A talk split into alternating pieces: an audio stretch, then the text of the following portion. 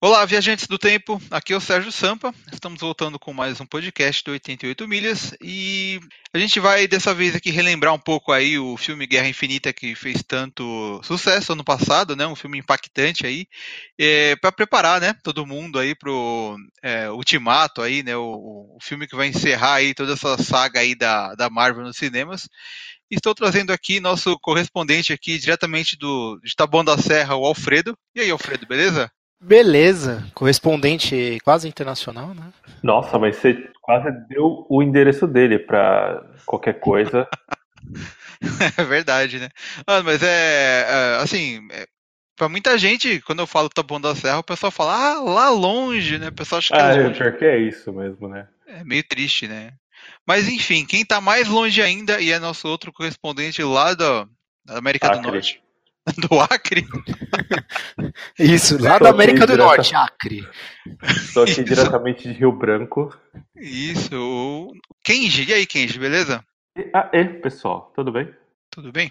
E, bom, é isso aí, a gente vai para abertura e a gente vai falar aí desse filme.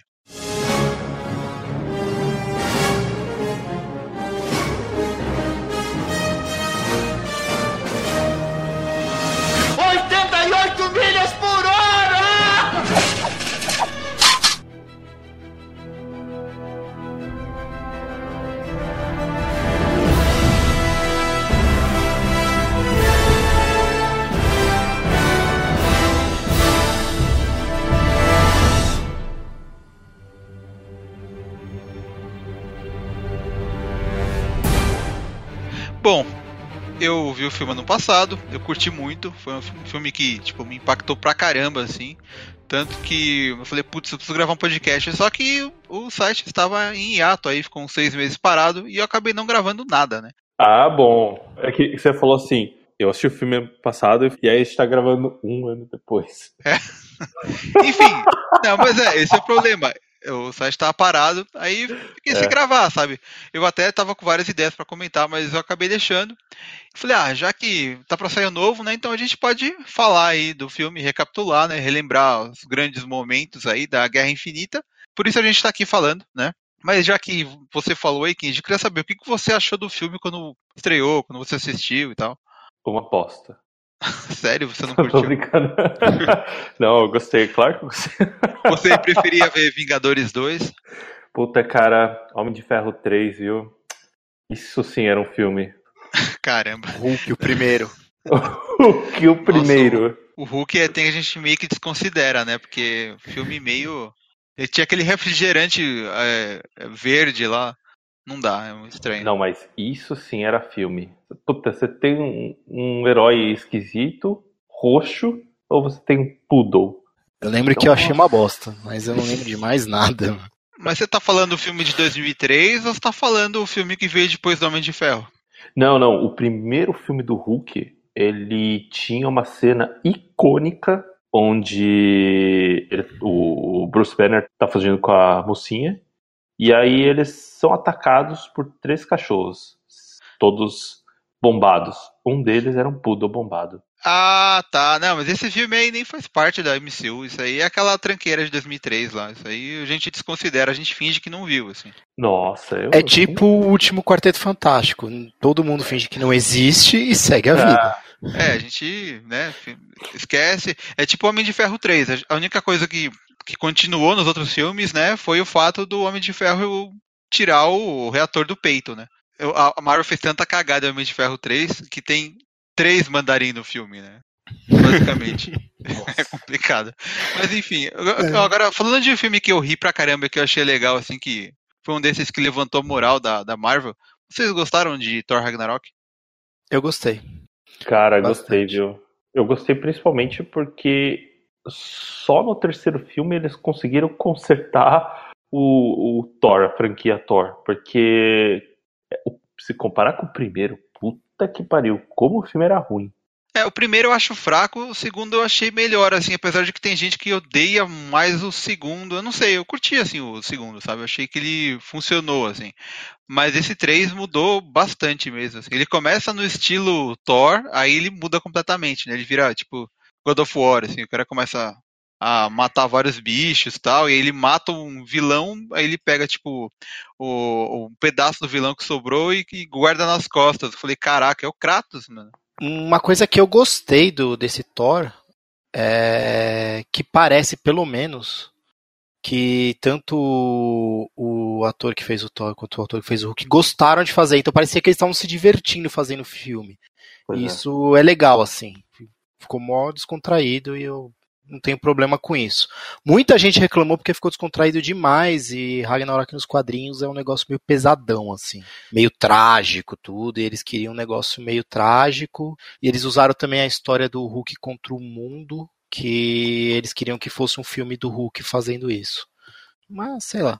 É, uma coisa legal que assim, o, o, Thor Ragnarok ele tem muita muita comédia, mas ele tem tragédia, porque, né, Asgard vai pro saco, né? E o pessoal fica sem, sem um lar de assim, um, um lar, é, como posso dizer, um planeta, um lugar para viver, né? Eles passam a viver na, na nave ali do, do, do Thor, né? Que eles escaparam dali. E, é legal que é, é, muito desse filme acaba servindo de base pro, pro Guerra Infinita, né? Porque fica todo mundo ali preso na, na, naquela nave ali, né? O Thor resolve ir pra Terra com o pessoal. E de repente eles são atacados por uma nave gigantesca, né? Muito maior ainda, né? Que é a do Thanos, né? Que chega lá. Só sobre. Só pra falar sobre o Thor, acho que o Thor meio que surgiu eles tentando descobrir um formato para os filmes da Marvel. O Thor, para cada filme, eles contrataram um diretor que era especialista em uma coisa diferente. E só depois do segundo filme que eles entenderam que o ator era muito bom para comédia, que eles contrataram um diretor especialista em comédia para fazer o terceiro filme. É, isso é verdade. Eu não, eu não, achei que, que mudou muito, assim, porque, por exemplo, no primeiro filme o Thor ele é muito sério, assim, ele é meio. Ele, ele tá no. Ele vive só o que ele conhece do planeta dele, né? Então, ele chega na Terra ele é meio esquisitão. É, mas quando, a partir do momento que ele encontra os Vingadores lá no primeiro filme, dos Vingadores, é, ele já começa a mudar ali a, a, a forma como ele age. Tanto que no Thor 2 ele já tá mais descontraído, assim. Então, essa, tudo isso que acontece no, no Thor 3 já é uma coisa assim, eu achei que foi uma mudança natural, eu não achei que foi forçado, sabe? Tanto que uhum. agora no, no, Guerra Infinita ele, ele, ele tá um pouco mais sério porque ele perdeu a família, assim, ele perdeu todas as pessoas que do, do reino dele. Ele tá um pouco mais, assim, mais para baixo, mas ele ainda tá um pouco descontraído, assim, né? Ele tá, ele tá, ele, ele se mantém no, no, no que ele era, né? É, mas eu, eu acho até legal você, a gente falar do Thor, porque nesse filme o Thor teve um papel muito grande, né? É, o filme ele separa em três, né, em três equipes, basicamente, né? Tem uma na Terra, tem uma aqui em Titã e tem a equipe do Thor, né, que é o pessoal que vai lá para refazer a, a, criar uma nova arma para ele, né? Porque a, a Hela fez o favor de destroçar, né, o Mjolnir, né? É, é verdade. E a parte dele no, no, no filme eu achei bem legal, assim, toda. Quando o, foco era dele ali, eu achei que ficou bem legal, a estrutura, como foi de, foi feita a arma, como aconteceu. Eu gostei bastante de, dessa parte assim do filme. É uma coisa legal que a gente vê bem no começo é que o, por exemplo, o Thanos ele chega ali na, na nave do Thor, né? Ele mata várias pessoas e ele tá atrás do Tesseract, que tá com o Loki, né? Afinal, o Loki pegou lá no, no final do Thor Ragnarok, pegou, guardou com ele. E a gente tem essa a morte do, do Loki, né? É até meio tenso ali, porque a gente vê que não é uma encenação, né? Eu acho, acredito que não seja. E a gente vê que o Rendal, ele era o cara que abriu o portal para o pessoal ir para Asgard, para sair de lá e tal.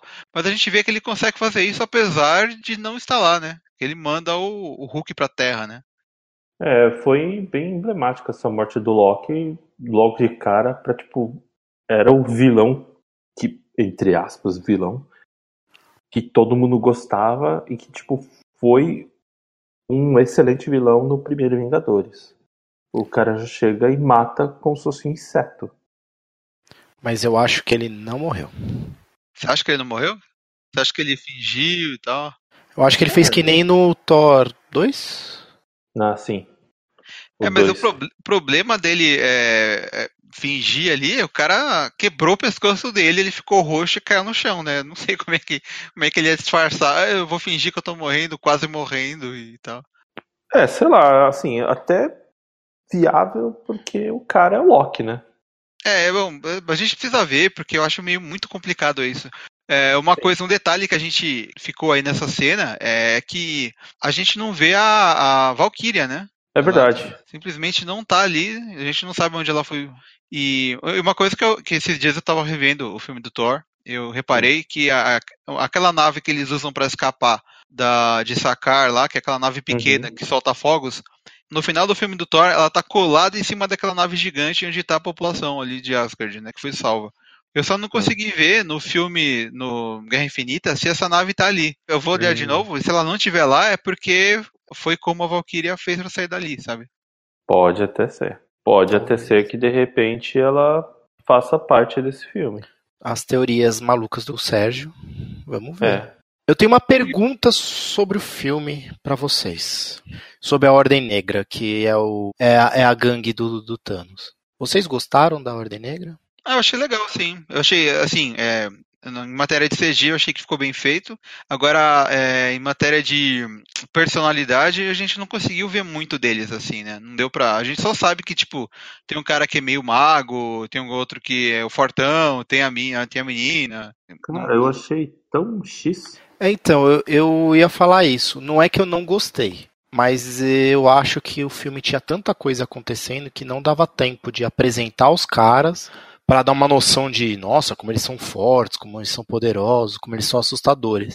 Eu acho que seria legal se eles tivessem colocado isso em outros filmes, esses caras aparecendo, talvez no Guardiões da Galáxia, não sei o quê, ou no Thor Ragnarok, quando eles estão lá em outro planeta, ou como aqueles extras no pós-créditos mostrando um pouco, porque é uma galera bem, bem forte, que eles dão, às vezes eles dão conta de três, quatro Vingadores ao mesmo tempo, e mesmo assim o pessoal ficou meio tipo, ah, é uma pessoa X, sabe? Tipo... Não, assim, vou dar os créditos. Porque, por exemplo, o, eu esqueci o nome daquele mago. Qual que é o nome do mago, Fredo?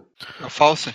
Então, o, então vou dar os créditos, porque, por exemplo, o Fausto de Ébano, você conseguia ver realmente que o cara era muito poderoso. Da forma como ele prendeu o Doutor Estranho e como ele lidou com os outros Avengers no, em Nova York. É, até porque eles não tentaram nenhum combate direto no espaço, eles tentaram uma ideia do, do Homem-Aranha, que ele viu baseado no Alien. Eles não tentaram combate direto, e isso mostra bastante o poder do cara. É, no, nos quadrinhos ele ele quase não combate direto, assim, ele é manipulador, ele é meio tipo um Loki, assim, é bem manipulador, ele não é de brigar de frente. E é um dos mais poderosos por causa disso. É, ele, ele causa ali uma treta enorme em Nova York e tal, né? Ele usa muito dos poderes dele, né? Você não vê ele atacando, dando soco nem nada. Né? Ele vai só usando, eh, teleportando as coisas, levitando, amarrando e tal. Então você vê que ele realmente é um dos mais fortes ali, né? Mesmo que seja só com esses poderes telecinéticos aí e tal, meio mágicos. Sim, sim. Eu, eu gostei, assim, deles, mas eu ainda acho que poderia ter aparecido um pouco deles antes para dar aquele sentimento pro pessoal de caramba, eles estão juntos, eles são fortes. Talvez se o Hulk tivesse brigado com ele na arena lá, quando tava aquela arena, antes do, do Thor brigar com, com o cara, sabe? para mostrar Sim. o quão forte o cara é, é, seria interessante, assim, mostrar um pouquinho deles nos é, outros filmes. Só, só... Mas, de qualquer forma, eu achei que ficou bem legal eles, mostrou que eles são fortes, mostrou assim que eles davam conta, quase davam conta do, dos Vingadores, sendo que tinha muito Vingador, mas tinha um monte de gente. É, agora uma outra coisa, eu tenho uma outra pergunta para vocês.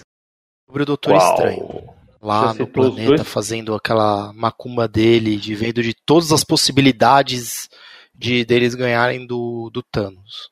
Hum. E aí depois acontece aquela, aquela coisa meio tosca do Guardião da, do Senhor das Estrelas, ficando putinho e estragando o plano deles de arrancar a manopla. Vocês acham que acontecer porque essa era uma das possibilidades maiores deles derrotarem o Thanos depois? Tudo que o Doutor Estranho começa a fazer a partir daquele momento é ele já tá tentando chegar naquela possibilidade que ele enxergou ali, né? Então, eu encaro essa batalha é, como se fosse tipo um jogo de xadrez baseado em todas as possibilidades que ele viu. E tanto é que uh, no final, quando ele, ele conversa com o, com o Homem de Ferro e ele fala por que, que você fez isso, o cara fala, é porque tipo, é o endgame. Tipo, é, do jogo de xadrez, essa tipo, é, o, é, o, é a fase final, onde restaram aquelas peças. Então, tipo, ele, ele jogou o jogo. E aí eu acho que aquilo foi proposital para que ele conseguisse dar o desenrolar. É, na verdade, ele também ele também estava falando o nome do próximo filme, né? Aí você vê o, o Homer falando, nossa, eu adoro quando falam o nome do filme dentro do filme. Sim. É, eu, eu acho que tem que ser essa possibilidade, porque senão, para mim, não faria muito sentido, sabe? Principalmente, eu, eu não conseguia ver sentido muito do Senhor das Estrelas ser tão idiota. Cara, Tão Ah, mas- estúpido. Mas assim, se você vê a história do Star-Lord, quando ele se deparou com aquela situação, cara, era muito provável. Eu sabia que ele ia fazer uma coisa daquelas. Porque você vê que ele era muito passional, era muito emocional com a questão da mãe dele. E, tipo, alguém muito próximo dele morre, ele não ia, ele não ia tipo, se segurar. E aconteceu exatamente o que ele tentou fazer com que o Drax, por exemplo, não fizesse. Quando eles foram, por exemplo, para lugar nenhum tentar impedir o Thanos. É a mesma coisa que ele tentou impedir o Drax para que ele não fosse impulsivo, mas no final ele não conseguiu, porque foi alguma, alguma coisa muito forte pro cara. Né, isso é engraçado porque assim, é, ele tá a todo tempo tentando controlar a equipe, tentando ser o capitão, tentando dar as ordens e ninguém obedece, né? Então, chegou nessa hora aí, ele também não obedeceu ninguém, né? Ele queria saber de bater no Thanos, assim, tava com raiva, porque ele ficou sabendo que a Gamora já era, né? É, mas eu achei, eu achei ele meio. f- Aguentasse mais cinco minutos, eles arrancavam a manopla. É, não, é tipo, a, a hora que o Thanos recobra, a manopla já saiu da mão dele, ele segura a mão, a mão com o dedão, assim. Eu também, eu também penso, ele foi um idiota? Ele foi um idiota. Mas, É, cara, mesmo. você imaginava outra reação pro personagem? Isso que eu achei foda. Eu não esperava outra coisa. É, a gente tem que agradecer o, o- o Peter Quill, porque se não fosse por ele, a gente não ia ter o Vingadores Ultimato agora. pois é. Né? E- um filme a menos. Não, e de fato, assim, ele não é tão idiota, porque ele foi o cara que montou o plano. É verdade. Mas é um final alternativo. Eles arrancam a manopla, ins- inserem no ânus do, do Thanos e acabou. Acabou ali. Todo mundo sai feliz. E que mais que eu achei interessante? Apareceu muito pouco, porque teve no depois do Guerra Civil, o Capitão América ficou de mal do Homem de Ferro, né? Eles pararam de se seguir no Instagram, assim, ficou meio triste, Exato. né? Eles apareceram, o grupo que no quadrinho é chamado de Vingadores Secretos, que é a galera mais assim, eles fazem as coisas, mas como eles não têm o apoio geral, eles fazem as escondidas. Eles apareceram lá rapidinho. Apareceram, estão todo de preto, fizeram umas coisinhas e foram embora. O que vocês acharam deles? Você diz a equipe do Capitão América junto com a Viúva Negra, né? E o Falcão? Isso. Então, é, é, assim, é, eles ficaram é, meio que de fora dos acontecimentos lá do, do começo do filme, assim, né? Mas depois que o, que o Hulk volta pra Terra, eles recrutam lá o, o Homem de Ferro e tal. Tem aquele ataque e o Homem de Ferro e, e a trupe dele, junto com o Homem-Aranha, vão pro, pro espaço lá e tal, né? São levados para o espaço por causa do, do, do Fosse de Ébano, né? E, só que aí o homem, o, o Stark ele deixa ali, né, aquele o, o celularzinho dele de flip ali, né, que é a forma como o, o Hulk, o, o Banner consegue contac- contactar, né, o Capitão América.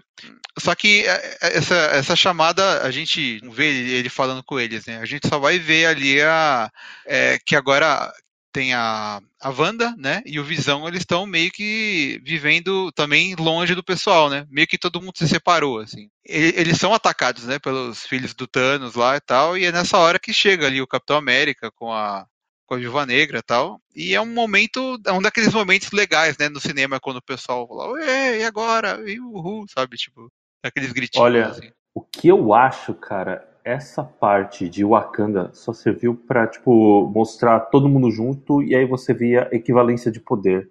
Cara, eu fiquei tão decepcionado. Não, assim, com o Capitão América e, por exemplo, com o Pantera Negra. Porque aí você vê o, qual que é o nível do poder deles sobre-humano em relação, por exemplo, aos alienígenas. Porque os caras estavam se fudendo pra, pra segurar aqueles bichos. E aí aparece o Thor vindo, por exemplo, ele conseguiu abrir um, um- um caminho pela, aquele- não é pela ponte de arco-íris, mas aquele negócio que o Heimdall fazia, uhum. cara, ele distribuía, distribuía. Nossa, mas para ele era um nível tão acima, da categoria acima, que era muito fácil para ele. Eu fiquei muito triste. É, assim, a gente vê que esses Vingadores é, humanos, eles têm um nível um pouco abaixo, assim, mas até que o, o Capitão América, ele, ele, quando ele surge ali primeiro para salvar a Wanda e o Visão, é, bota, né, respeito ali, né? Tanto que eles derrotam, né, um dos, um dos filhos do Thanos ali, né? E segue ali, né? Eles seguem indo pra encontrar o pessoal, né? Mas é que como você não tem parâmetro para ver se o, o pessoal da, da, Ordem Negra, você não tem parâmetro para ver a, a, a, força deles, com exceção do Faust Ébano, cara, você olha assim e fala, eles são realmente. É tipo quando você tem um cara gigante da NBA junto com um cara também alto. Você não sabe se os dois são realmente altos. Então você olha e fala, ah, legal. Mas, cara, você vê no primeiro, por exemplo, os dois primeiros filmes do, do Capitão América, você vê que ele era forte. Eu falei, nossa, que legal. Mas se você vê ele no contexto todo dali, você fala, cara, é, assim, acho que o poder dele não tá conseguindo vencer aquele pessoal. Ainda mais quando você tem um outro cara vindo de fora, que é o Thor, que ele é um, muito acima desse nível sobre-humano, e o cara arregaça.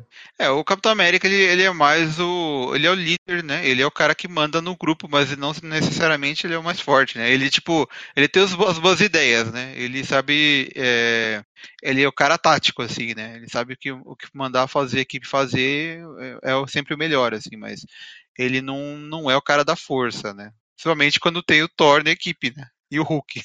Bom, é assim, ele sempre foi, o, Capitão América sempre foi um cara nunca o mais forte do grupo, e ele sempre foi um excelente estrategista e um porra louca, no sentido de que ele ia para as cabeças e que se dane. Não interessava o, a força do, do inimigo. Eles tentaram fazer algo assim lá. Até que eu achei interessante. Até aguentou um soco ou dois assim no escudo, fez negócio, achei ok. Não é. tenho reclamações com relação a isso, não. Não, assim, eu não acho uma reclamação. Eu, eu só fiquei assim, triste, porque quando você compara esses personagens todos no cenário, você vê quem é, quem é mais forte, quem não é. E aí eu tinha uma imagem, ainda mais quando você tem aquela imagem do primeiro filme, daquele mirradinho que se transforma no Capitão América, você imagina, pô, o cara é muito forte. Ele é muito forte pro nível humano, que é o uh, sobre-humano, mas assim, se comparado com os outros, não é tão forte assim é, como eu falei, né? Ele é mais para essa parte de organizar o pessoal do que pra porrada mesmo, né? A menos que, por exemplo, quando eles estão enfrentando a, a próxima meia-noite, ela aparece ali enfrentando a. Ah, no final quem mata ela foi a Wanda, porque ela usa o poder dela para jogar é, para cima e aí um da, daquelas, uma daquelas máquinas deles mata ela, corta ela no meio.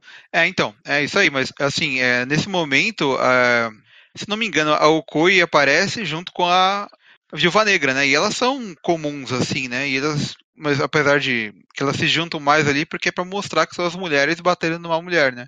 Só pra não gerar problema e tal.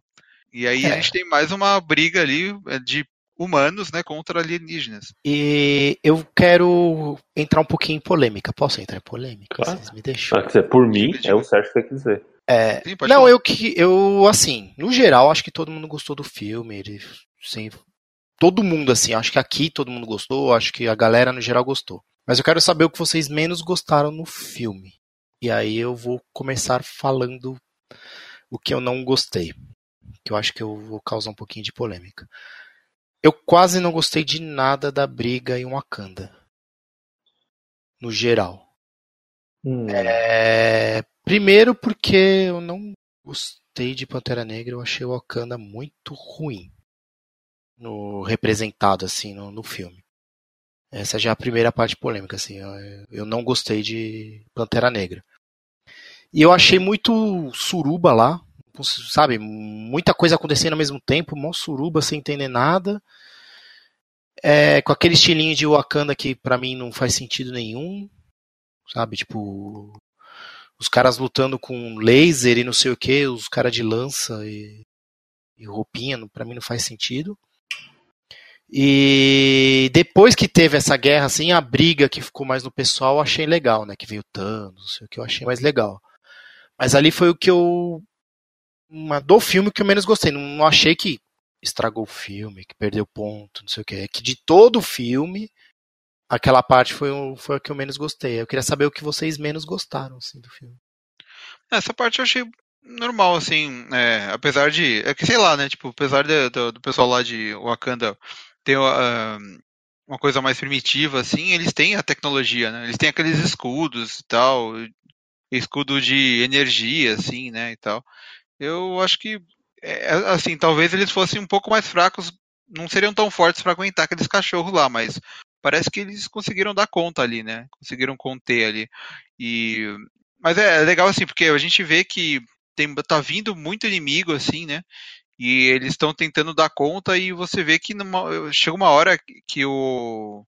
Eles têm aquela ajuda, né? Quando o Thor chega ali e destrói tudo tá? Eu acho que é um, foi um momento bem marcante, assim, bem emocionante, né? É, na verdade, que... os caras estavam se fudendo ali. Até chegar o Thor e metade dos Guardiões da Galáxia, meu, os caras estavam se fudendo. Porque era muita gente, era muita gente. É, eles fizeram uh, burrada, né? Porque, por exemplo, é, eles abrem ali o, o escudo para entrar, pra entrar os, os, os alienígenas ali, os cachorros e tal, para poder enfrentar eles, né? Só que eles deviam abrir e fechar de novo, né? E não deixar aberto o negócio. Eles deixaram aberto um pedacinho lá e começou a entrar muvuca e não parava mais e tal. Cara, uma coisa que eu não gostei é do Visão. Nossa, cara, como eu não gostei, como eu não gostei dele nesse filme. Porque é beleza, na Escócia ele tomou um, um, um ataque surpresa e ok, eu entendo. Porra, mas mano, em Wakanda, o cara sofreu de novo com o mesmo cara, mano. E tipo, ele tem aquele poder de, de atravessar paredes, de ele, de ele não ser tangível. Cara, como ele tava sofrendo, eu fiquei pensando, qual o poder dele? É verdade, né? Ele, eu, eu tava notando isso quando eu tava revendo o filme, que ele, é, lá do Vingadores 2 pra cá, ele foi enfraquecido demais, né? Ele era muito, muito forte, né? Ele, tipo, ele dava conta do, do Ultron facinho, assim, né? E agora ele tava meio que apanhando ali demais, né? Não sei, eu não sei se estou sendo muito exigente, mas eu lembro que ele tinha esse poder. No primeiro, eu entendi, no, no, na Escócia, eu entendi que ele tomou uma surpresa, mas, porra, em Wakanda, eu, eu achei muito estranho aquele, aquela briga deles. É, mas pode ser que seja isso mesmo. É, é, como no começo do filme ele tomou lá uma porrada e muito forte e, e ele ficou meio cambaleando, então talvez isso justifica porque ele tá mais fraco não, no final do filme, sabe? Ah, Realmente pode ser isso. Não, mas ele não conseguia nem se digamos, nem se desmaterializar? É, não sei, realmente aí então, é, essa parte ficou meio nebulosa. É que nem quando o pessoal fala, né? Ah, como é que o Thor sabia que onde ficava o Wakanda, como ele sabia que tinha que ir direto para lá, tal, sabe? É, é, é, difícil da gente explicar, né? Porque a gente sabe que ele ganhou o poder de, de se teleportar, né? Só que é, não falam, né? Como ele consegue saber exatamente onde ele tinha que ir, né? E por que que ele não foi para Titã, né? Onde estava o Thanos, já que ele estava atrás do Thanos, né? Não, e, e, outro detalhe sobre Visão. Ele tinha a joia da mente, correto? Uhum. Que ficava na testa dele. Quando o Thanos pega e coloca na manopla do infinito, você vê, e considerando que o Thanos tem uma mão, mãozinha gigante, você vê, compara o tamanho da joia com a mão dele, fala, mano, não, isso não saiu da testa do cara. É muito maior. Ah, é, não, é porque a, a, as sei. joias, elas meio que mudam de tamanho, né? Dependendo de onde tá, assim, né? Elas têm uma, essa variação de formato, assim. Eu não sei explicar, mas ela sempre, ah. sempre aparece de um jeito e do outro. Né? Que nem a, quando ele tira a, a joia de dentro do Tesseract, é, ela, ela tem outra cor, né? Ela não tem nem a mesma cor do Tesseract. E quando você olha pro Tesseract, você não enxerga a joia. Não, e, e, e, o engraçado é que esse Tesseract passou na mão de todo mundo, né? Passou, passou em todos os filmes da Marvel. Não, não tô em todos os filmes da Marvel, mas ele começou primeiro em Asgard com Odin. Uhum. Depois passou não sei como nas, na, na Segunda Guerra Mundial com Caveira Vermelha. Depois ficou na mão da Shield. Depois ficou na mão do Loki. Depois ficou na, na mão, então, de novo, de de Asgard. depois voltou para a mão do Loki, depois foi para a mão do Thanos, que inclusive estava usando ela na frente do Caveira Vermelha. É verdade, né? Tipo, o Tesseract ele tem aqueles adesivos, sabe, de quando a pessoa viaja e coloca na mala, assim. Foi porra, mano. Ele é, é bem rodado, né? Mas enfim, eu acho que é, no geral, assim, o filme, como eu gostei bastante, eu acabei não reparando em tanto defeito, assim, sabe? Tem só essas coisinhas que, tipo, eu vejo o pessoal fala, comentar e tal, pra falar ah, como o Thor sabia pra onde ele tinha que ir, mas no geral eu não tenho muita coisa para reclamar, assim. É, até eu acho, assim, que esse filme, ele, ele tinha essa, ele tinha essa é, finalidade de juntar todo mundo, né? 20 filmes, né, que já tinham se passado, juntar todo mundo num só. E ele consegue dar um jeito de funcionar colocando tipo cada personagem para fazer um papel dentro do filme, eles não ficam jogados, sabe? Tá sempre acontecendo alguma coisa e tem, tem muita informação acontecendo e, e, o filme ainda consegue se manter funcionando, sabe? Você começa a ver ele e ele funciona meio que de uma forma natural, ele não tá forçado, ele não tá corrido, sabe? É, você vai entendendo o que tá acontecendo, assim, mesmo com tanta mudança de equipes, assim, né, de, de locações, assim, né, que sempre acontece, né? É, não, isso é verdade. O filme ele flui muito bem, apesar dele ter vários elementos que, em teoria, é, poderia fazer o filme fracassar, ou deixar o filme bem difícil. Que é uma quantidade imensa de pessoas que eram protagonistas, uma quantidade imensa de vilão, muita muita ação acontecendo, muita coisa acontecendo, e mesmo assim conseguiram amarrar 30 personagens no negócio, assim, considerando vilão e não sei o que conseguiram amarrar tudo e funcionou bem, assim. Eu gostei bastante do filme. Não esperava que eles iam conseguir fazer isso. É, pois é, cara. É engraçado que eu fiquei com aquela sensação de quando eu vi o primeiro Avengers, que é tipo uma coisa que eu até então, naquele momento, eu nunca tinha visto na vida, assim, juntar todos aqueles heróis, conseguir montar uma trama muito boa e com todos, todo mundo com seu espaço, só que dessa vez numa escala muito maior. E é uma coisa que todo mundo tinha essa dúvida: como é que eles iam fazer isso? E se ia ficar bom? E aí mostrou. Mas eu acho que também eles tiveram uma sacada muito boa, que foi focar o filme no Thanos. É, o, o, Thanos ele é o personagem principal do filme, né? Como eles falam, né? Até quando termina o filme ele aparece, Thanos retornará, né? Esse filme é dele, né? Então a gente vê o filme começar tal, a gente vê o Thanos conseguindo as joias, lá no fim do filme ele consegue, e você ainda tá meio com aquela expectativa de que acha que os Vingadores não vão ser completamente derrotados, porque já tinha informação na época que o Vingadores 3 era para ter parte 1 e parte 2, e acabou virando parte única. A gente sabia que ia ter uma continuação em breve, e mesmo assim, a gente ainda tinha um pouco de esperança de que não ia ser tão ruim assim. Mas no final, realmente, Thanos vence, né? Ele, ele sai, ele vence, é, ele não se sente feliz por ter conseguido, mas ele cumpriu a meta dele, né? É, e isso foi bom para terminar, tipo, como se fosse um, um roteiro bem uma história fechada. Ele conseguiu fechar, então, uma história, um ciclo, uma história. E ainda assim, digamos que não é o final feliz, para você ter uma continuação para agora para o filme do Ultimato. Mas assim, eu vou dar os créditos porque se você comparar o Thanos daquela CGI antiga com quando eles inseriram, por exemplo, colocaram o Josh Brolin para fazer, é óbvio que teve uma melhoria da tecnologia, mas o cara é um puta bom ator para colocar vida nesse personagem. Ele deu vida, né, pro, pro Thanos, né? A forma como ele é, conseguiu fazer o personagem é, ter é, um bom desenvolvimento nesse filme foi é, é mérito dele, assim. Né? Mas assim, eu queria, eu queria, saber, assim, com relação ao Thanos, assim, né, o que vocês acham da dessa da motivação dele, assim? Você acha que que ele realmente foi bem desenvolvido no filme? deu para contar exatamente o que ele queria fazer? Vocês concordaram com ele? Hum, olha, eu vou parafrasear o Homem-Aranha que parafraseou o Sr. Stark. É um cara que está errado, acha que está certo e por isso ele é um perigo. É, tipo isso, né? É, eu acho assim que ele, ele era tão convicto no que ele queria fazer, no que ele queria trazer, que ele não se importou de faz, fazer o que fosse preciso, até matar quem ele considerava da família dele, né? No caso, a Gamora, né? Por isso que no filme ele, ele tá vitorioso, mas ele tá triste, né? É, eu achei também interessante uma coisa. Comparado com os quadrinhos, a motivação dele mudou bastante. Assim, Ah, nossa, certeza. drasticamente.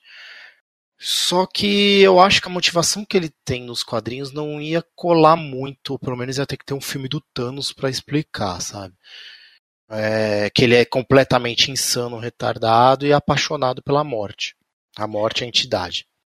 É, eu, eu cheguei a ler depois o, essa, essa saga e não, e realmente não, não teria como funcionar. Uma porque ah, naquela época era o, o Thanos era tipo mal por ser mal e ele queria impressionar a, o amor dele, não sei se era um amor platônico naquele momento, que é a morte com mais morte.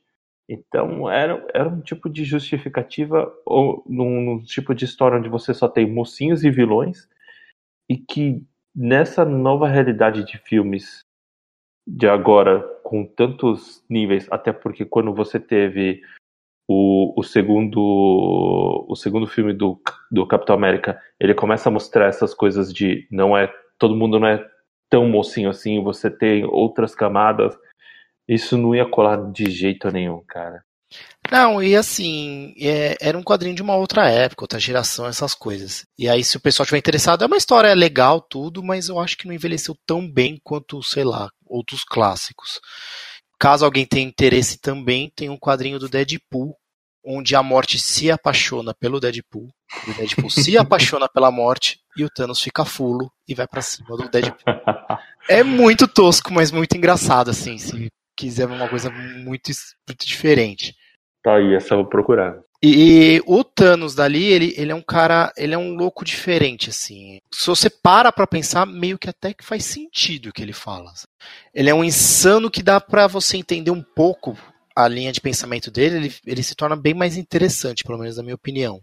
Você consegue pelo menos entender como é que ele chegou na conclusão que ele chegou pra, pra curar o mundo, assim. Mesmo que você discorde, dá pra, pra entender um pouco o lado dele. E aí teve uma última coisinha assim no final do filme que eu vi muita gente reclamando. Não me afetou muito, mas muita gente reclamando. Eu também queria saber a opinião de vocês. Ele foi lá, ele ganhou a luta, ele estalou os dedos, um monte de gente virou pozinho. Legal porque tá muita cara de que eles vão voltar, sabe? E vocês sentem esse impacto de boa, assim? Porque eu achei até que de boa. Algumas pessoas vão voltar, mas acho que não todas. É, então, é aquela coisa, né? É, como eu falei antes, antes desse filme sair, do Guerra Infinita sair, a gente sabia que ia ter duas partes. Então, tipo, meio que a gente já dava pra ter aquela ideia de que ia ter alguma continuação e tal, e mesmo que o pessoal morresse ou fosse derrotado, é, a gente já sabia que não ia parar por ali. Então, é, eu não achei tão, eu não fiquei tão impactado assim de ver o pessoal morrendo, porque, né, a gente já sabia que é, mais pra frente viria alguma coisa aí, né? Dava pra, é, ia ter como reverter, porque se o Thanos não foi derrotado ainda, né? Provavelmente o pessoal vai voltar. Então, assim, tirando as pessoas que morreram, que não, é, não sendo pelo salário de dedos, tipo o Loki, assim, eu, eu acho que não vai voltar, mas é, tirando isso, esse pessoal do, do, que morreu no final do filme, eu acho que tem toda a chance aí de, tanto que, porque no, no, tem várias teorias aí pro próximo, pro próximo filme, né? Então, acredito que vai ser fácil do pessoal voltar. É, então, disso aí que você falou, Alfredo, eu, assim, eu gostei. Eu só, eu só não fiquei pensando, nossa, o que vai acontecer com eles? Porque, puta, cara, você, assim, eu, você, o Sérgio, a gente costuma ver, ler muita coisa, muita matéria. E aí você pensa, nossa, o Peter Quill morreu. Não, mas pera, mas ter, ele tem um contrato para o próximo filme. Não, então ele vai ter que estar. Tá. Puta, tal pessoa foi. Ah, não, a, a franquia dele tá, tá, tá, estourando, então vai ter um próximo. Ah, esse? Não, esse acho que não. Esse acho que morreu mesmo. Então você ficar olhando através das coisas que você vai buscando. Eu falei, nossa, esse ainda tem, tem contrato para mais um filme. Mas, cara, foi muito legal. E, a, por exemplo, aquela cena do, do Homem-Aranha com por exemplo, Tony Stark, eu achei muito legal. Por mais que assim ele tenha prolongado demais, lá, foi legal e mostrou bastante a relação que os dois têm, por exemplo. Assim, digamos, até de quase pai e filho, porque O cara é, é, é a figura para ele, é a referência. E, tipo, ele. O, no final, o Tony Stark perde tipo, o, digamos, o projeto dele de, para se tornar o, o Homem-Aranha, tipo, num cara, num herói muito bom, assim. É, a, a, tanto que, né, o Peter Parker tá na Marvel desde o Homem de Ferro 2, né? Porque ele é aquele menininho lá que é salvo pelo Tony Stark no final do filme lá, com o capacete de Homem de Ferro. Você viu que eles é, canonizaram isso, né? Você tá falando sério? Sim, né, no final do Homem de Ferro 2 tem uma cena que o molequinho aponta assim com a mão, mão de brinquedo, assim, contra um daqueles robôs lá da, da Hammer lá tal. E aí o vem Homem de Ferro, é, para o moleque e dá um tiro de verdade, explode o robô e fala, é isso aí, moleque, parabéns, e vai embora. E aquele moleque lá é o Peter Parker. Caralho, eu preciso assistir isso de novo, porque eu não lembro. é, então, é, é, é, tipo, isso foi feito depois, né? É um retcon, mas é oficial, assim. Por isso que o Peter Parker tem essa. Ele tem essa é, admiração pelo Homem de Ferro tal. Caralho, mano. O que, que vocês acham que vai acontecer com o próximo filme? Assim, vocês acham realmente que Doutor Estranho planejou aquilo? Tem gente achando que o Loki não morreu, que aquilo era só tipo um, uma imagem fingindo ser ele e que ele tá por aí, planejando. Tem gente que acha que o Homem-Formiga vai ser uma peça importante. Tem até gente achando que a Capitã Marvel vai ser a líder dos Vingadores no, pro futuro, assim. Após Olha, esse filme. O que, que vocês acham? É, e, sinceramente, assim, sobre várias teorias, de fato, do que a gente pôde acompanhar, por exemplo, dos trailers, você vê aqui, por exemplo, com a volta do Scott Lang, que também foi uma cena pós-crédito, é, ele sim vai ser peça-chave, e aí você monta as teorias, muitas teorias em torno disso, com relação ao, por exemplo, a morte ou não do Loki, se ele voltar, vai ser uma surpresa para mim, mas eu acredito que de repente não vai fazer, não sei se vai fazer diferença tanto quanto, por exemplo, as teorias do reino quântico, mas, cara, talvez assim, é, é, lógico, a gente está fazendo tudo teoria, mas essas do reino quântico, cara, é, é o que eu mais assim tô, tô, digamos, montando ideias na cabeça. Porque o Scott Lang, por exemplo, ele foi o primeiro e único a entrar no reino quântico duas vezes e voltar. A gente não sabe como ele voltou pela segunda vez, e aí tem, eu já li coisas, por exemplo, que poderia ser a ajuda, por exemplo, do, do Tony Stark com o Bruce Banner, que eles conseguiram ter trazido, ou se não ele conseguir ter voltado assim como ele voltou na outra vez, por mais que tenha sido sorte, mas de uma forma ou de outra, esse cara vai ser uma peça importante, por exemplo, para o que vai ser, digamos, o reino quântico. Aí acho que é uma boa você explicar direito para mim, porque você tem uma base melhor sobre o reino quântico, Alfredo. Cara, meu conhecimento de quântico é bem baixinho. Vamos lá. Acho que o conhecimento do reino quântico no universo é bem baixinho, porque ninguém curte muito. Isso eles é. mostram até pouco. O que eu entendi disso do reino quântico é que sim, ali dentro aquela questão de que o tempo é indiferente, então ele parece, ele me lembra muito aquele o que foi mencionado, por exemplo, no filme do Doctor Strange, que, por exemplo, é, o tempo ele é relati ele ele é indiferente, por exemplo, daquele universo do Dormammu. No reino dele, o tempo corre de uma forma diferente. A intenção, por exemplo, do Scott Lang ter ido lá na segunda vez foi para ele pegar partículas de cura que seriam usadas para Ghost, que de repente sumiu, não sei o que aconteceu com ela, mas eu não sei se ele vai voltar com essas partículas de cura. E o que, que vai ser feito com isso. Mas é, o, quero saber o que, que eles vão fazer com isso, porque, por exemplo, já se viu cenas do, de gravação que tava, por exemplo, o Homem-Formiga junto com o Capitão América no uniforme do primeiro Avengers, da, do, da invasão de Nova York. É, tem muita coisa assim que já foi vazada e que né, o pessoal está cogitando o que pode ser. Tem muita gente que fala que vai ter é, uma viagem para o reino quântico, né? Tem muita gente dizendo que vai ter uma viagem no tempo também, né? com o Tony Stark e tal. Tanto que eles é, uma, das, uma das cenas que eles estavam gravando era em Nova York para representar a batalha lá de 2012, lá, a batalha de Nova York e tal. E é por isso que tá o Capitão América com a roupa antiga e tal. E, e vocês podem ver que nesse último trailer que foi lançado, que mostra essa cena em Nova York, o, o, o, Capitão América ele tá com a roupa atual, assim, né? Ele conversando com o Tony Stark.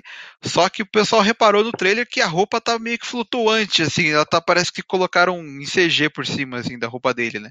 Então, é, realmente pode ser que a Disney tá escondendo alguma coisa aí.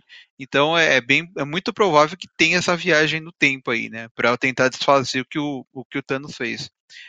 E pelo que o pessoal diz que vai acontecer no filme, é, é que no começo o, o, eles vão tentar enfrentar o Thanos e eles não vão conseguir, sabe? Eles vão reunir um grupo junto com a Capitã Marvel e parece que ela vai ser derrotada e eles vão perder mais uma vez pro Thanos e isso vai levar eles a tentar fazer essa viagem temporal aí.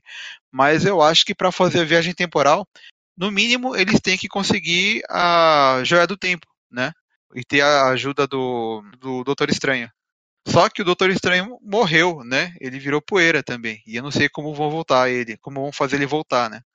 Não, mas acho que eles nem vão usar a, nem a pedra, nem o Doutor Estranho. Mas o, eu, eu realmente acho que é, a questão de voltar no tempo vai ser pelo reino quântico.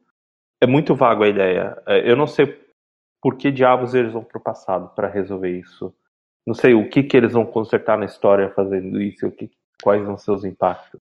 É, dizem né, que eles estão voltando no passado para pegar as, as joias, né? Eles vão recolher as joias é, viajando no tempo para não ter como o, o, Thanos pegar, sabe? Para impedir que ele faça os, os talhos dele, sabe? Ah, cara, não sei que não sei se isso resolveria alguma coisa se pegar as joias, as joias do cara, porque o cara é tão poderoso, é capaz de tipo, eles recolherem e ficar mais fácil pro cara. é complicado, né? E você, Alfredo, o que você acha aí de teoria? Eu tenho uma teoria louca. Quando o Thanos estalou os dedos lá e, e a manopla rachou, se eu não me engano, uma das gemas ela desaparece ou ela fica tipo meio esquisitinha que eu acho que é a gema do tempo. E eu ah. acho que essa gema foi pro mundo quântico. Ela foi para lá. É, eu acho que tá faltando uma gema na manopla e é a, é a gema do tempo. E aí o Homem-Formiga que ele monitora lá, ele viu que alguma coisa aconteceu, foi bater lá na, na porta do, dos Vingadores pra, pra ver o que tá, tá rolando. E aí é assim que ele vai entrar na história. Aí eles vão no Reino Quântico pegar essa gema e usar essa gema para tentar bater no Thanos. É, faz sentido. É, não, pode ser. Aí eu veria um, um por exemplo, uma razão deles viajarem no mundo quântico. Que eu falei, que diabos eles vão fazer ali? Eu espero que eles não coloquem muito a Capitã Marvel seja uma peça integrante do Vingadores, não a peça principal. Porque toda vez que a Marvel tentou colocar a Capitã Marvel como peça principal, eles fracassaram miseravelmente. E eles tentaram fazer isso umas oito vezes e nenhuma vez deu certo. E eu espero que eles não tentem de novo agora no filme, porque eu acho que tem chance de não dar certo. E aí ficar meio perder pontos, o filme perder pontos pra galera, assim, sabe? Tipo, terminar não tão bem quanto deveria. Não, então, é, como eu tinha falado, é, eu acho que é, tem essa teoria que o pessoal tá dizendo que no começo do filme eles vão enfrentar o Thanos e eles vão, vão até vão, vão viajar até ele para enfrentar ele e eles vão perder porque a Capitã Marvel vai morrer e isso vai fazer com que eles queiram viajar no tempo, sabe? Eu acho que eu acho que é, é muito provável que isso aconteça, porque Bom, não sei, né? A gente. Tudo, tudo, que a gente viu foi basicamente a primeira meia hora, né? De, do filme. Mas é, essa é, um, é, uma teoria muito provável tipo, de dar um, um de fazer o grupo querer é, se vingar dessa forma, sabe? Viajando pelo tempo, assim. É, não, e você vê que tempo é uma coisa que rola muito nesse filme só pelas mudanças do cabelo da, das, da, da Viúva Negra. É, você vê quando. Todas as cenas quando aparece o Homem-Formiga de volta para a realidade normal, ele está já num futuro assim meio pós-apocalíptico, né, com é, o lugar meio destruído, com as é, é, galhos de árvore invadindo casa, sujeira pela rua, lugar meio abandonado, assim, você vê que ele tá num lugar ali que já não é logo após o estalar de dedos, é alguns anos depois, né? É, não, mas assim, você vai entender a timeline com a Viúva Negra. Você olha o cabelo dela, ela fala, ah, beleza, acho que eles estão mais ou menos nessa linha do tempo. Porque eu sim, já vi sim, alguns trailers e, cara, o cabelo agora muda durante o filme. É, quando é, quando é muito próximo do estalar de dedos, ela tá loira ainda, né? Aí depois passa um tempo, tem umas cenas que ela tá meio loiro, meio ruivo, e tem um. É, mais, mais pro futuro, quando ela tá, tá, totalmente ruivo, né? E com o cabelo curto, né? É, eu acho que provavelmente vai ter viagem no tempo. Vai, vai acontecer. E vai aparecer de alguma forma o Gavião Queiro. É, ele tá. Ele parece que, é, pelos trailers, que ele passou um tempo no, no Japão, fez umas tatuagens e tal, né? Ele é meio que recrutado para voltar pro grupo, né? É, eu não vi muito trailer. Então, se ele foi pro Japão, pode ser que eles usem a versão do quadrinho que chama Ronin, que era ele que não usava arco. Ele usava um... Ele adotou o manto do Ronin lá, era uma roupa preta, meio esquisita assim, meio ninjinha, e ele. É, ele tá, ele tá diferente, ele tá cabelo raspado, tudo, ele tá revoltadinho, ele tá. Porque provavelmente, né, isso deve ser por conta do que a família dele foi. virou pó, né? Aí ele resolveu lutar. Tá, então eu vou te falar que tem uma teoria sobre o Hulk. O que você já deve imaginar porque ele teve depois, por exemplo, do filme do Thor Ragnarok e aí com a passagem dele então pelo começando pelo pela porrada que ele tomou do Thanos, é, quando eles estavam junto com todos os Asgardianos, o Hulk não queria mais voltar à tona. Quando ele ficou todo o filme na, na com o Bruce Banner na ativa. Então, uh, o, o que saiu, por exemplo, acho que semana passada de trailer dos Vingadores mostrou uma coisa que já suspeitava, que na verdade assim, mostrou o Hulk da mesma forma. Não era o Hulk cinza, como se alguns falaram, ou vermelho, mas é o Hulk parece de uma forma diferente, com postura diferente, que geralmente é sempre ele mais é, curvado e daquela forma mais uh, agressiva, mas é uma, uma, um, rosto, um corpo mais ereto e uma feição diferente, mais controlada, aparentemente. Então pode ser o que as pessoas estão falando que seja o professor Hulk que vai aparecer, que é 50% de cada um dos lados. É, pode até ser. Pode até ser, porque se eles forem no futuro também, um dos vilões do, do é um Hulk do futuro. É ele mesmo do futuro, que é o maestro, que é tipo como se fosse um Bruce Banner meio xarope com o poder do Hulk. Ele é tão inteligente quanto o Bruce Banner, mas é o Hulk. Com a barba branca, assim. É, ele é bem legal. Pode ser que quando eles forem no futuro, não sei como funciona a gema, eles conheçam ou o Hulk já virando maestro, tipo o Dr. Hulk, sei lá, pode ser algo assim. Ou eles estão fazendo algo totalmente diferente, porque eles mudaram bastante da história dos quadrinhos, tudo. Mas eles mudaram de uma forma que eu acho que ainda faz sentido. Que quem lê os quadrinhos não fica alienado e quem assiste os filmes e queira ler depois não dá para acompanhar de boa. É, o, assim, o, o, Hulk, ele tem uma, um desenvolvimento bem diferente, assim, no, no, nos filmes, né, ele é praticamente, como ele não tem filme, então a gente vê as mudanças dele acontecer durante os outros filmes, né, durante filmes de outros heróis. Então a gente viu ali que, primeiro, é, é, no começo o Banner parece que manda no Hulk, né, ele consegue se controlar, ele transforma e usa o poder do Hulk e continua assim até lá no Vingadores 2. É, aí, é, depois que ele, ele acaba viajando pelo espaço e vai parar em Sakar lá, ele acaba virando.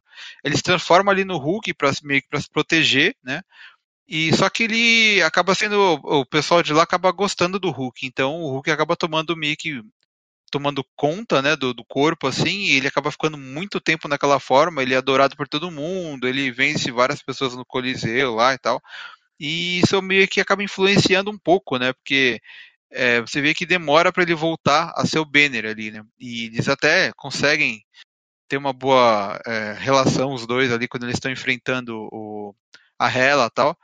Só que aquela, a porrada que ele que o Hulk toma do, do, do Thanos aí no, no Guerra Infinita foi uma coisa que marcou muito ele, né? Então ele ele tá meio que ele não quer mais ser usado, né? O Hulk ele ficou tanto tempo tomando conta do corpo que ele meio que tem uma consciência própria agora, né? Ele não quer ficar obedecendo.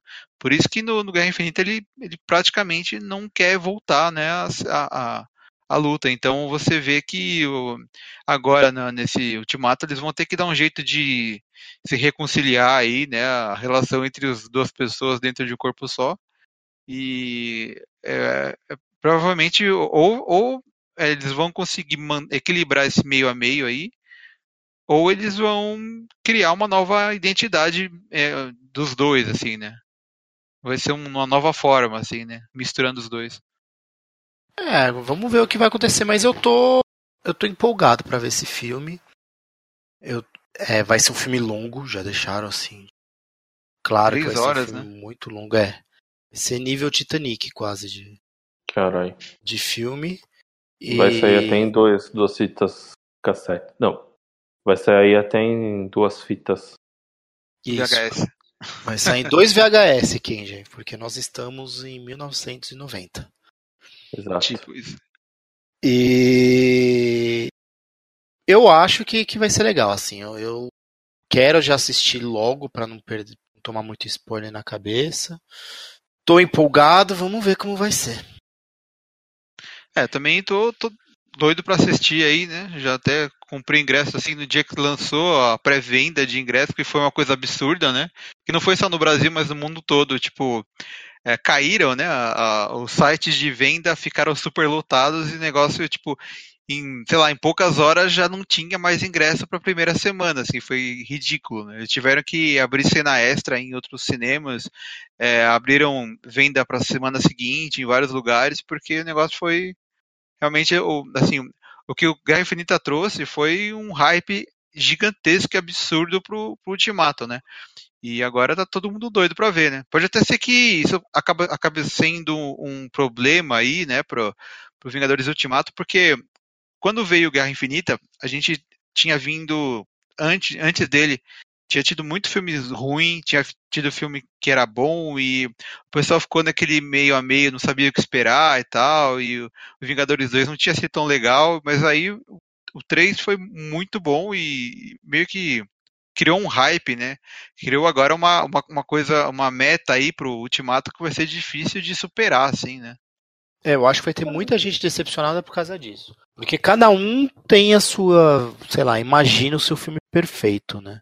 E, e aí, com esse hype todo, com trailer, com tudo, não vai dar pra agradar todo mundo. Acho que vai sair muita gente chateada dessa história. Lost. tipo isso. É uma coisa assim, que tipo, no Guerra Infinita, muita gente tinha um monte de teoria, não sei o que, que a joia da alma ia estar em Wakanda, não sei o que. E o filme conseguiu, além de, de agradar todo mundo, assim, agradar bastante muita gente, né? Ele ainda conseguiu criar coisas novas, assim, no roteiro, por exemplo, de colocar lá a joia da alma em outro planeta, tal. É, conseguiu criar essas coisas que ninguém estava esperando e ninguém se decepcionou, assim, sabe, com, a, com as resoluções que o filme deu, né? Agora vai ser difícil da Marvel conseguir manter isso no Ultimato, né? Outra coisa que eles têm que fazer é isso, né? Eles têm que entregar a história que eles criaram e ela, e ela tem que ser boa o suficiente para ninguém reclamar, né? E vai ser complicado de fazer isso. É, Não, de é... repente o filme vai virar pior que o Homem de Ferro 3. Espero que não, viu? Porque eu tô empolgado. Eu quero meu filme legal. São três horas, né, pra te aguentar. Eu quero que seja uma coisa boa. Isso. Tá empolgado? Eu tô esperando sair no Netflix. No Netflix ainda, não vai ser nem no, no do da Disney, vai ser no Netflix, vai demorar, cara. Eu acho que não sai, viu? Netflix pode até ser que saia o Guerra Infinita ainda ali, porque ainda não, ainda não tem Disney Plus, né? Mas quando não, sair não, mas... o Disney Plus já era. Não, mas eu vou dizer que aqui em Rio Branco, né? O, uh, os filmes da, da Disney são até que bem atualizados. Demorou um pouquinho para chegar, por exemplo, o, o Terceiro Vingadores. É, Netflix aqui de Rio Branco. É, porque é, é difícil chegar aí também, né? Coisa. Exato, exceto aqui. Não, mas eu eu tô, tô empolgado. Eu também não tô querendo ver muito trailer para não criar aquele hype que vai ser impossível o filme conseguir atingir. Aí eu tô tentando assistir, sei lá, esperando um, um filme de uma leva que. Uma leva Pantera Negra, Capitã Marvel, que foi filmes que eu achei ok. Não, mas falando sério, cara, puta, eu tô. Tá foda. Eu tô me segurando pra não ver o trailer, mas eu acabo vendo. Tá foda. Mas também tem aquela coisa, King. É, Guerra Infinita é um bom exemplo. É, a gente teve vários trailers mostrando um monte de coisa e tal, e a gente viu o Hulk lá em Wakanda, a gente viu várias coisinhas que foi para o pessoal começar a especular e tal. E aí no filme foi diferente, né? A gente sabe que agora a, a Disney está se contendo para não estragar, para não colocar é, coisas-chave nos trailers, né? Eles estão é, fazendo o trailer só da primeira meia hora, primeiro 20 minutos do filme, para não estragar mesmo. E eles ainda estão colocando cena fake, né? Cena falsa. Então, tipo, é, o, o, trailer ele ajuda a dar hype, assim, mas é, a gente já sabe que a gente não tá vendo tudo que vai acontecer no filme mesmo, né? Aí a gente sabe que ali é só pra dar um gostinho, assim, mas é, os trailers não estão mais entregando, sabe, o filme, assim, que nem era antigamente, sabe? É, então. Não, por exemplo, você vê que o, a gente está falando aqui de teorias. Você vê que o, o filme é, é, muito bom quando depois disso a gente começa por muito tempo a falar de teorias. Não é que nem tipo Batman versus Superman. Nossa, vamos falar, vamos pensar em teorias sobre essa, esse ótimo filme que foi. É, teorias, né? Como o Lex Luthor, né, ele tinha uma pastinha com o logo dos heróis que nem existem ainda, né, com fotos e tudo. Da onde ele tirou aqueles logos? Ele é fã de quadrinho, né? Nossa, vamos fazer a teoria para que tipo, para saber como as duas mães têm o mesmo nome. Não, pior, vamos fazer uma teoria para saber como que a Lois Lane do nada resolveu pular na, no lago para pegar de novo a onde ela tinha jogado a lança de Kryptonita como ela consegue se teleportar para estar tá em todos os lugares que está o super-homem que voa muito rápido. Ela deve ter uma joia do infinito também, sei. A única vez do filme que alguém fala assim: olha, a lança de Kryptonita pode vencer esse vilão em CG aí, porque ele é da. ele é de Krypton, né? A única vez que falam isso é quando o Batman tá dentro do, do jatinho dele lá, né? E lá dentro não tem como a Lois escutar. Então ela de repente teve uma ideia, assim, do nada, e foi lá pegar o negócio. E tipo, foi a lança que ela jogou na água para salvar o, o pessoal que ela gosta. Por que, que ela iria lá pegar de volta, sabe? É muito, muito podre. Enfim, né? Defendendo a DC, eu tô achando pelo menos os últimos filmes da DC melhor do que o da Marvel. Não, sim, os três últimos filmes da DC melhor do que qualquer outra coisa que ela tenha feito desde que ela resolveu fazer o universo compartilhado dela. O, pra mim, Aquaman e Shazam foram melhores do que Pantera Negra e Capitã Marvel, mas de longe. É, eu gostei de, é, de Pantera Negra. O Capitão Marvel, não sei, eu achei ele meio, sei lá, ele faltou alguma coisa ali, sabe? Ele ele é muito genericão, assim, sabe? Ele, é, ele, se perde, ele tenta tanto esconder algumas coisas para mostrar depois que ele deixa muita coisa sem nexo no começo, sabe? Ele é meio desconexo. Assim. É, ele tenta fazer uma história toda mirabolante, não consegue, ele tenta ser engraçado e não consegue, ele tenta ser impactante e não consegue, exatamente com os quadrinhos dela. Por isso que eu tô com medo de que eles queiram que ela vire protagonista no próximo filme e ser isso aí. Porque ela no quadrinho é isso aí. É, eu acho que eu acho que ela vai dividir tempo de filme com os, com os, com os outros, sabe? Eu acho que vai ser uma passagem de bastão do Capitão América que vai ter um grande destaque nesse filme para passar para ela, o digamos, a liderança dos Avengers. E aí eu vou ficar muito chateado. É, o, é, o Capitão então... América ou, ou, ele aposenta ou ele morre, né, nesse filme. Isso a gente já sabe, não tem como mudar. É, que aliás uma das teorias é que com essa viagem de tempo aí, ele volte para a época da Segunda Guerra Mundial, após a Segunda Guerra Mundial, e então tenha finalmente a dança prometida com a namorada dele com a gente Carter. É verdade, não, tá vendo? Esse é um final legal para ele. Mas eu acho que, assim, o, o, Capitão América pode ser que esse, esse seja o final dele. E no caso, o, eu acho que o Tony Stark não vai morrer no filme. Ele vai só aposentar uhum. e ele vai se tornar um personagem que aparece uma, uma vez ou outra, assim, meio estilo o Nick Fury, assim, sabe? Ou quem sabe ele vira um easter egg, tipo Stan Lee, assim. Exato, ele podia ser, por exemplo, não a Shield, porque a Shield implodiu, mas é, ele foi, na verdade, um, um, o chefe da Shield, não? Nos quadrinhos? Nos quadrinhos ele foi uma época diretor. Ele não ah. era o chefão, ele era a posição da Maria Hill. Ah, mas é, uma coisa, a Shield lá continua existindo, viu? Lá no, no, no próprio é, Vingadores 2 já você vê que ela ainda existe. Não esqueçam da série Agents of Shield. É, e tem a série também, né? Eu, eu digo assim, para quem vê filme, só viu a Shield lá no Vingadores 2. Mas tem a série, né, da, da, da Shield. E no final do filme do Vingadores 3, a gente tem o Nick Fury da Shield, né? Com, com os próprios é, agentes, né? Falando com ele ali. Então, a Shield existe ainda. Mas enfim, é uma coisa que eu queria comentar, que eu acabei esquecendo de falar do, do Guerra Infinita, né? Eu assisti o Guerra Infinita agora para relembrar, assim, eu vi a versão dublada, né? E eu achei interessante que, por exemplo, muita gente reclama que a personagem da Wanda, a Feiticeira Escarlate, ela tinha um sotaque muito forte no filme que ela apareceu e foi sumindo conforme com o passar dos, dos, dos, filmes, né? Mas aí agora eu vi a versão dublada e na dublagem ela mantém aquele sotaquezinho, assim, sabe? Então eu achei que foi um ponto a favor da dublagem aí, que eu achei que ficou bem bacana, assim. Outra coisa que eu notei foi que quando a gente vê o Caveira Vermelha lá em Vormir, né, é, a gente sabe que trocaram o ator, né, que a, o Hugo Weaving não quis aparecer e tal, e colocaram outro para fazer, um cara que imita a voz dele e tal. E aqui no, no, filme, na versão dublada, eles mantiveram o dublador que era do Hugo Weaving, então você continua ouvindo aquela voz de Agente Smith ali, dublado e tal. Ah. Isso foi legal que ah. manteve, né? E, e, se vocês forem ver, assim, por exemplo, o ator novo, ele não tem nada a ver com o Hugo Weaving, mas quando você vê ele é, no filme ali com aquela máscara de máscara em CG, né, do Caveira Vermelha, ele mantém a cara de, de antes, né? Ah, para não ficar estranho, né, mudar a cara do nada. Caralho, isso foi foda, mas eu vou te dizer que esses detalhes todos, cara, eu, eu, não, eu não tive, porque Aqui em Rio Branco eu só vi o legendado sem legenda. É, aí eu acho que você viu em inglês. Legendado legenda. sem legenda. Original e ponto. Não legendado sem legenda, né? Não, mas jeito, desse jeito é mais legal.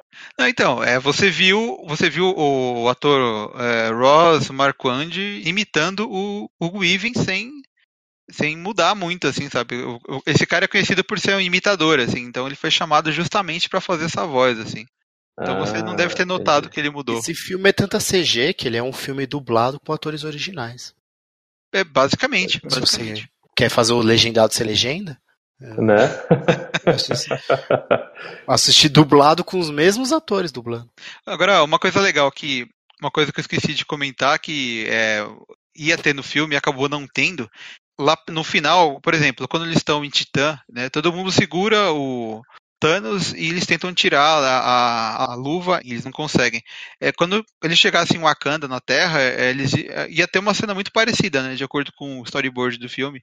Todo mundo ia segurar ele, ia tentar arrancar a, a luva, enquanto o Thor enfiava o machado no peito do, do, do Thanos. Só que os produtores acharam que ia ficar muito repetitivo fazer uma cena muito igual e acabaram descartando. Mas ia ser interessante, né? Ver o pessoal tentando segurar ele de novo, né? É que eu acho que o Thanos ia perder força, né? Se, se acontecesse isso. Ah, isso Cara, seria muito eu... panaca pra tomar isso de novo na cabeça. Né? É, exato. Não, mas se bem que o Visão tomou. Não, mas o Visão e o. Ah, mas o Visão bem. é panaca. O Visão é, ele tem cara de panaca, panaca, ele é panaca. Mas enfim, essa era uma curiosidade que eu tinha visto aí e eu achei interessante, porque ia ser legal ver essa cena, né? Apesar de ser meio repetitiva e tal. Eu quero ver a cena que o Capitão América passa o bastão pro Deadpool. Eu quero essa cena. Eu também vi bastante filmes, né, com a versão do Deadpool dos filmes. Eu acho bem legal essa versão do Deadpool dos filmes.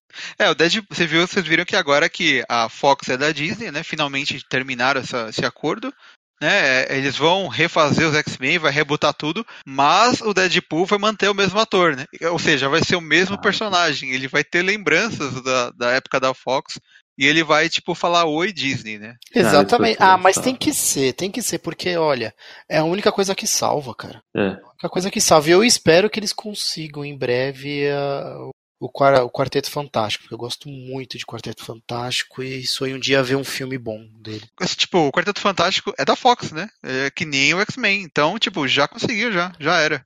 Ah, sim, mas eu acho que eles vão dar preferência pra, pra X-Men. É, eles vão dar. Sim, sim. Mas é, já tá lá, é só tá na fila. Porque aí eles colocam os X-Men e aí colocam como próximo inimigo de todo mundo. Aí sim dá pra pôr um inimigo bom, que é o do Quarteto Fantástico. Puta, mas eu gostaria que eles mantivessem o mesmo Volterine, embora seja improvável. É bem difícil. A não ser que tenha um filme no futuro com viagem no tempo e tal. Caralho, mano, o cara, cada, cada dia mais ele ficava mais. É, ele vai ficar que nem aquela piadinha lá, né? Do cara que fala que. Que ele vai ter um filho chamado Verini, pra quando o filho dele for velho, o neto chamar ele de Wolverine. Nossa senhora, Sérgio. Uau! É, não, essa foi uma piadinha só pra gente poder terminar o podcast com uma piada boa. É.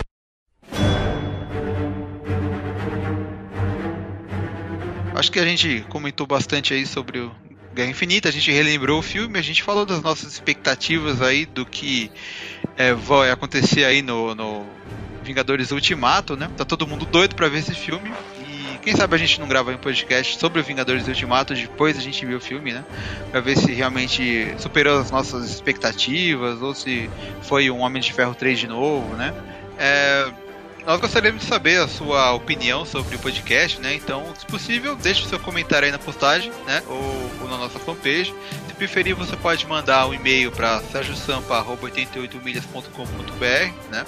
Para quem acompanha aí esse podcast, através de algum agregador. Ele é do site 88milhas.com.br. A gente se vê no próximo e eu quero agradecer o Alfredo e o Kenji pela participação aí.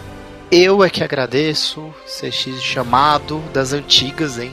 Da época do, dos primeiros podcasts e precisamos tamo aí. Pô, Sérgio, verdade. Valeu, hein? Foi muito bom. Espero que a gente grave um próximo podcast para falar mal dos filmes da DC. Sim, a gente vai descer a porrada, né? Ah, ah, ah, é, a gente vai falar desses filmes decepcionantes. Tá tô, já tô, tô inspirado, hein? É, você vê como os filmes da DC inspiram. Bom, antes que comece a descer o número de curtidas no. no... Nossa, para, sério, acaba esse podcast, acaba esse podcast. Acabou, tchau, pessoal. Até. É, parei, parei, falou.